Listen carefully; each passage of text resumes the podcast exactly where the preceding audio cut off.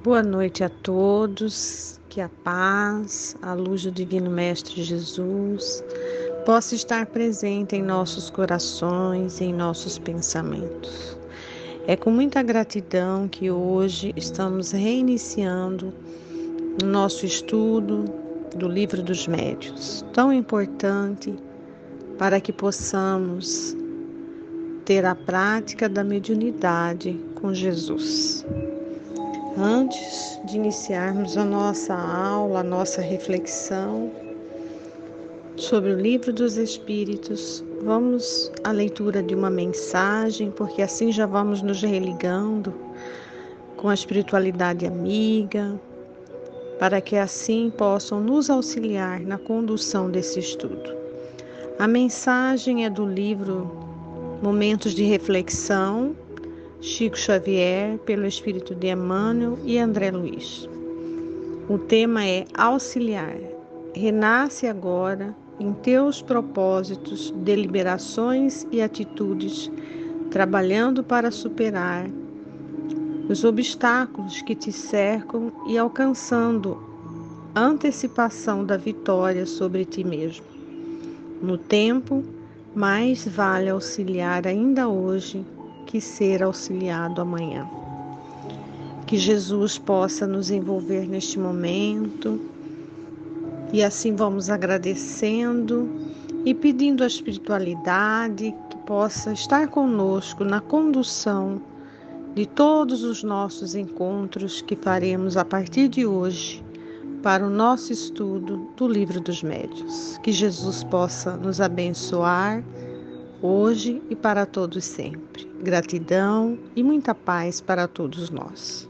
O século XIX foi um século com muitas reformas, muitas revolu revoluções em muitas áreas, na área da cultura, da ciência, da filosofia, e fomos agraciados pelo advento do Espiritismo materializado pelo trabalho inestimável do professor Hippolyte Leão Denisard Rivail, que adotou o pseudônimo de Allan Kardec.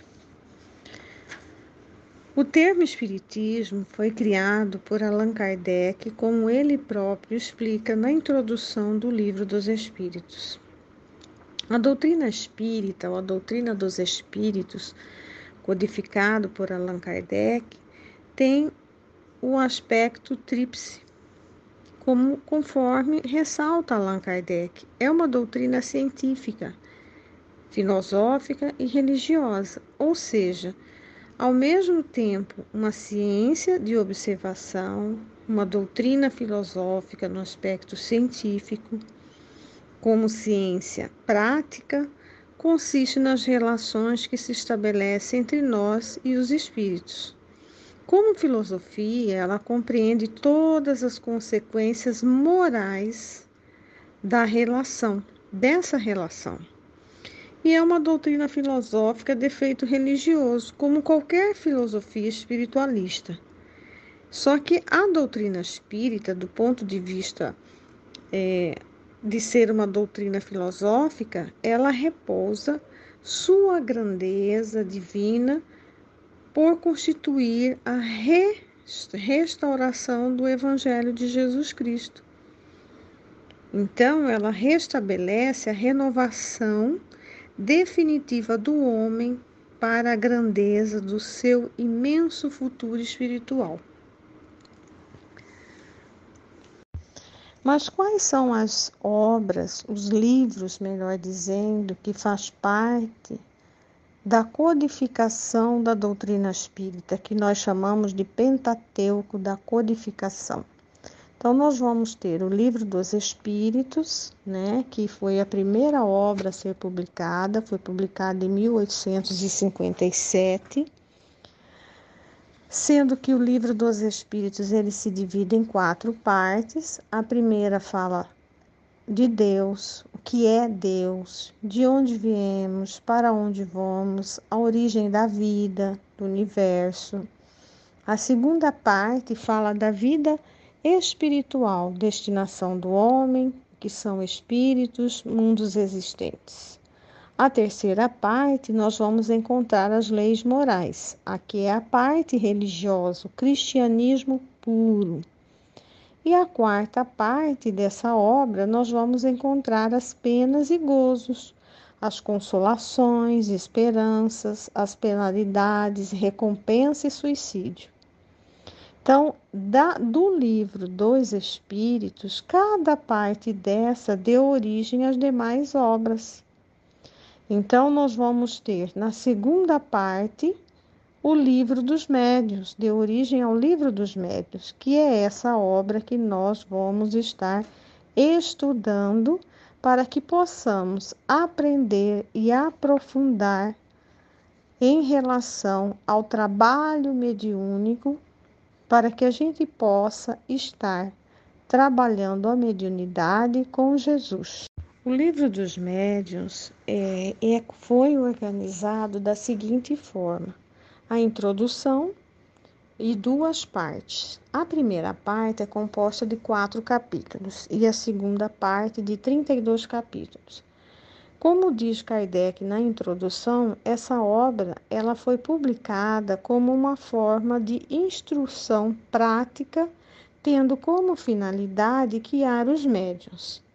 E esse é um, é um objetivo muito importante da obra, porque ela vai contribuir para dar ao Espiritismo o caráter sério que é sua essência, e dessa forma evitar de ser nele um objeto de ocupação frívola e de divertimento.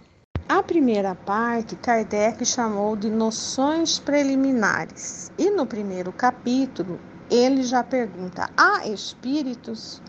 Então, a dúvida quanto à existência dos espíritos tem por causa primeira a ignorância da sua verdadeira natureza, ou seja, o desconhecimento, né, da natureza dos espíritos. Então, essa natureza geralmente são imaginados como seres à parte na criação e cuja necessidade não está demonstrada. Então, muitos não conhecem senão pelos contos fantásticos, pelos, pelas histórias, romances, né? colocando um certo romance nessas histórias, sem indagar se esses contos apartados dos acessórios repousam sobre um fundo de verdade. Então, só o lado absurdo nos impressiona, ou seja, impressiona as pessoas. Qualquer que seja a ideia que nós façamos dos espíritos, essa crença está necessariamente fundada na existência de um princípio inteligente, não é verdade? Fora da matéria. E é incompatível com a negação absoluta desse princípio. Então, nós podemos dizer que nosso ponto de partida na existência, sobrevivência e individualidade da alma, da qual o Espiritismo é a demonstração teórica e dogmática, é o Espiritismo a demonstração patente. E aí nós podemos também é, fazer uma observação né, e raciocinarmos de que, desde o momento em que se admite a existência da alma, e sua individualidade após a morte, é preciso também admitir, primeiro, que ela, a alma, é de uma natureza diferente do corpo, né? Uma vez que separada dele, não lhe tem mais essa, a, a sua propriedade ou as propriedades. E segundo, que a alma goza da consciência de si mesma, uma vez que lhe atribui a alegria ou o sofrimento do outro lado, ou de outro modo, seria um ser inerte. Né? Então, isso admitido, né, que a alma vai para alguma parte em que se torna, ela é, ela, e onde ela vai? Então, quando nós admitimos que a alma vai para alguma parte, para onde ela vai? Segundo algumas crenças, né? Ela vai para o céu ou inferno. Mas aonde está o céu e o inferno? E aqui eu quero fazer um parêntese, né? Se nós formos pegar lá a obra Céu e Inferno, né, que fala sobre a visão de outras crenças e a visão da doutrina espírita com relação a céu e inferno. E aí eu pergunto, da onde que qual a origem, né, da crença de céu e inferno? Então nós fomos estudar e é interessante que nós é, tenhamos esse conhecimento para que a gente possa entender a existência dos espíritos e aonde eles ficam após a morte do corpo material. Bom, na Idade Média do século V ao século XV, nós tivemos a queda de dois impérios, o romano e o de Constantinopla, que foi denominado uma ideia, a, a idade a medieval ou dos, ter, dos terrores. Nesse período, as pessoas que viviam no campo eram consideradas pagãs, porque é, não haviam sido convertidas no cristianismo. Mas esse povo, essas pessoas, tinham suas crenças e acreditavam em seus deuses, que eles atribuíam aos fenômenos da natureza. Então, tudo aquilo que não era criado por eles e não tinham como explicar, atribuíam a um ser que os criavam. E aí eles denominavam de por deuses. Então, eles acreditavam em vários deuses né? Fazendo a relação com a natureza. Então, quando tinha um fenômeno da natureza, um trovão, um terremoto, um vulcão e assim por diante. Então, eles acreditavam também que havia um lugar no subsolo da terra embaixo destinado àquelas pessoas que durante a vida haviam cometido é, erros ou praticado mal. E esse local, ele era chamado, ele era chamado de Tártaro e era comandado por duas entidades que definiam as penas de acordo com a infração daquela alma, ou infração, ou erro, melhor dizendo, que aquela alma havia cometido enquanto é, a sua existência material. E esse local era chamado de Tártaro, como eu falei, e que na mitologia romana haviam as duas entidades que comandavam esse local e que definiam as penas. Então era Platão, né, é, na mitologia romana e na Grécia Axis. Mas esse povo também, né, o povo pagão, pagão, ele acreditava também que havia um local destinado às pessoas boas, né, que iriam é, para lá quando morresse. E esse local era chamado de Campos Elíseos. Então era para esse Campos Elíseos, que era um lugar de serenidade, de paz e de tranquilidade. Foi daí que surgiu dentro da teologia, dentro do cristianismo, céu e inferno. Só que a teologia cristã copiou o Tártaro e deu o nome de inferno, com a diferença de que as almas que ali chegavam, que praticavam o mal durante a vida corpórea, estariam submetidos a uma única pena, independente do grau do erro cometido. Eles iriam ser condenados ao fogo do inferno para sempre. Então, a pena ela seria igual para todos. Aí eu pergunto aos senhores: aonde estaria a justiça e a bondade de Deus, né? Se nós acreditamos, está lá no Evangelho, né, na primeira parte, que Deus é soberanamente justo e bom. Como poderia criar um local destinado aos seus filhos com penalidade eterna, né? sendo essa lei inferior às leis dos homens, porque na lei dos homens se estabelece penas de acordo com o grau do erro cometido. Mas a teologia cristã também criou, né, outros seres mitológicos, Satanás, Diabo, Lúcifer, né? E em relação ao campus Elíseos, que era um local de contemplação, de ociosidade, para onde iriam os eleitos de Deus, A teologia cristã criou o céu. Mas nós vamos buscar no Evangelho de João, no capítulo 5, no versículo 17, em que ele relata os ensinamentos de Jesus. E ele diz o seguinte: Meu pai trabalha até hoje e eu também. Então, a humanidade ficou entre essas duas, essas duas portas, né? E as religiões até hoje alimentam essa crença de céu em cima, inferno embaixo, que é um pensamento um tanto quanto equivocado, pois hoje nós sabemos que a Terra ela é redonda, né? que realiza 300 movimentos e que estudamos dores de rotação e translação e não temos como localizar. Né? A Terra está longe de ser o centro do universo. Então, essa ideia, sim, é um mecanismo psicológico, né, de domínio psicológico, fortalece o medo, a culpa. Então, seria uma forma de controlar o povo, né?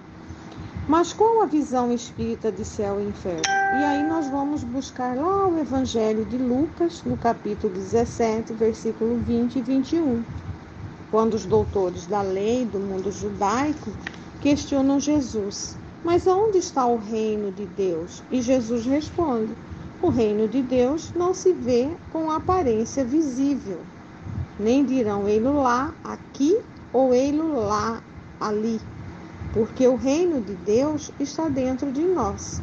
Então, o reino de Deus está dentro de nós. Não é um ambiente específico, né? Então, neste ensinamento de Jesus, ele já nos dá a linha de raciocínio para o nosso aprendizado daqui para frente. Então, nós queremos dizer que céu e inferno é uma condição íntima que vamos estabelecendo de acordo com as nossas escolhas, com o uso do nosso livre-arbítrio. Né? Então, quando nós aproximamos das leis de Deus, ou seja, no trabalho, na atitude do bem, estabelecemos o reino de Deus, a paz e a serenidade. Quando nos afastamos, nós nos desequilibramos. Então, posto essa reflexão para todos, né? Aí, estudando o livro dos médiuns, essa obra maravilhosa, e estudando também o livro Céu e Inferno, onde a última parte do livro, porque o Céu e o Inferno ele é composto por duas partes. Né? A segunda parte ele vai trazer os relatos dos espíritos que é, desencarnaram. E esses espíritos, ao se comunicarem, eles nunca é, eles nunca mencionaram estar no céu ou inferno mas mencionava-se sim a condição que ele se encontrava. Kardec, nesse primeiro capítulo, logo quando ele pergunta há espíritos, no item 2, né, falando sobre a Terra, ele faz os seguintes questionamentos, o que nos leva ao raciocínio, né? Em que se tornaram igualmente essas esferas concítricas chamadas céu de, fo céu de fogo, céu de estrelas, desde que sabe que a Terra não é o centro dos mundos, como eu falei agora há pouco, né? Que o nosso Sol, ele mesmo, não é senão um dos milhões de sóis que brilham no espaço, sendo cada um centro de um trilhão planetário. Então, em que se tornou a importância da Terra perdida nessa imensidade? Por que e qual privilégio injustificável esse grão de areia imperceptível que não é, que não se distingue nem por seu volume, nem por sua posição, nem por um papel particular. Seria o único povoado por seres racionais. Então, isso foge de uma razão é do raciocínio lógico, vamos assim dizer, né? Se recusa a admitir essa, essa inutilidade do infinito. Né? E tudo nos diz que esses mundos são habitados. É todo o mundo invisível no meio do qual vivemos, que nos rodeia e nos acotovela sem cessar. Então, há nisso, é, sem dúvida, uma impossibilidade de alguma coisa que repugna a razão. Então, o que, que ele quer dizer? Existe algo que desperta o nosso raciocínio. Então, essas almas que povoam o espaço são precisamente o que chamamos de espíritos. E os espíritos são, pois, outra coisa senão as almas dos homens despojados do seu envoltório corporal. Se os espíritos fossem seres à parte da existência, seria algo hipotético, né? Mas se admite que há almas, é preciso também admitir os espíritos que não são senão as almas de homens, de seres que, despojados da matéria, seguiram a sua trajetória em mundo espiritual, né? Então, se admite que as almas não, elas estão por toda parte. Então, é preciso admitir igualmente que os espíritos estão em toda parte. Não se poderia negar a existência dos espíritos sem negar as almas. Então, é, Kardec nos traz esse raciocínio. Imaginemos primeiro o espírito em sua união com o corpo. Né? O espírito é o ser principal, já que o ser pensante, já que é o ser pensante e sobrevivente. O corpo não é senão o acessório do espírito um envoltório, uma veste que ele deixa quando está estragada. Além desse envoltório material, né, na morte o espírito se despoja dele, mas não do segundo, ao qual chamamos de perispírito. Esse envoltório que é semimaterial, que afeta a forma humana, constitui para ele um corpo fluídico, vaporoso, mas que por nós, por nós ser invisível em seu estado normal, não deixa de possuir algumas de suas propriedades da matéria. Então, com isso, nós entendemos que o espírito não é, pois, um ponto, uma abstração, mas um ser limitado e circunscrito ao qual não falta senão por ser visível e palpável para se assemelhar aos seres vivos. Bom, recapitulando, então analisando, como seria uma arrogância nossa achar que Deus criou somente a Terra nesse imenso universo para nosso para nossa contemplação. Quando nós olhamos para o céu a olho nu, né, nós encontramos é, milhares de estrelas que nos são visíveis. Então a razão nos recusa a pensar a inutilidade do mundo entre bilhões e bilhões de astros, né? Que dá outras vidas. Então, existem seres pensantes no universo. O nosso, inclusive, é o simples em relação aos outros. O universo se apresenta em características multifacetadas e nós temos uma visão bastante acanhada e limitada. Então, a física quântica, ela fala em 11 dimensões e nós só conseguimos identificar três. Então, os espíritos, eles se movimentam em faixas vibratórias dependendo das suas frequências. O mundo está rodeado de espíritos, de nós, né? E esse aspecto de frequência baixa ou alta é que é, nós espíritos existimos e vivemos. Então o corpo é só um acessório mesmo, é como se fosse um avatar. Né? Hoje eu tenho este corpo, amanhã eu tenho outro. E Kardec faz raciocinarmos que não somos um corpo, nós o possuímos ele nos serve como instrumento de evolução. Quando nós entendemos isso, nós vivemos, nós não viveremos mais só para o corpo, mas para esse espírito que é imortal e que está no seu processo de evolução espiritual, né? Então, é, hoje a gente muitas vezes centra só no corpo e esquecemos que nós somos espíritos e que esse corpo ele é temporário, ele serve de instrumento para nossa evolução espiritual e que, e que daqui a pouco no nosso desencarne, né? Eu vou buscar um outro corpo e sabe lá que corpo é esse, né? Mas ele é pulsante, o espírito ele é pulsante e é através desse corpo que o espírito ele faz os seus ajustes às leis divinas e vai evoluindo. Então, o verdadeiro patrimônio intelectual é o espírito, né? Por isso esse capítulo, a espírito. No item 6, terminando o, cap o primeiro capítulo, Kardec, Kardec nos traz é, nove itens para o nosso raciocínio e a nossa reflexão em que ele faz com que nós entendamos que nós conservamos a nossa individualidade após a morte, que continuamos a amar as pessoas que nós deixamos, né? E que nós pensamos nas pessoas que nós deixamos enquanto estivermos vivos no sentido de corpo material. E que nós temos a possibilidade, sim, de comunicarmos com os nossos entes queridos, de mandar, mandar recados, né? E que muitos de nós temos medo também. E nós podemos comunicar com os nossos entes queridos usando sobre a influência em nós mesmos, né?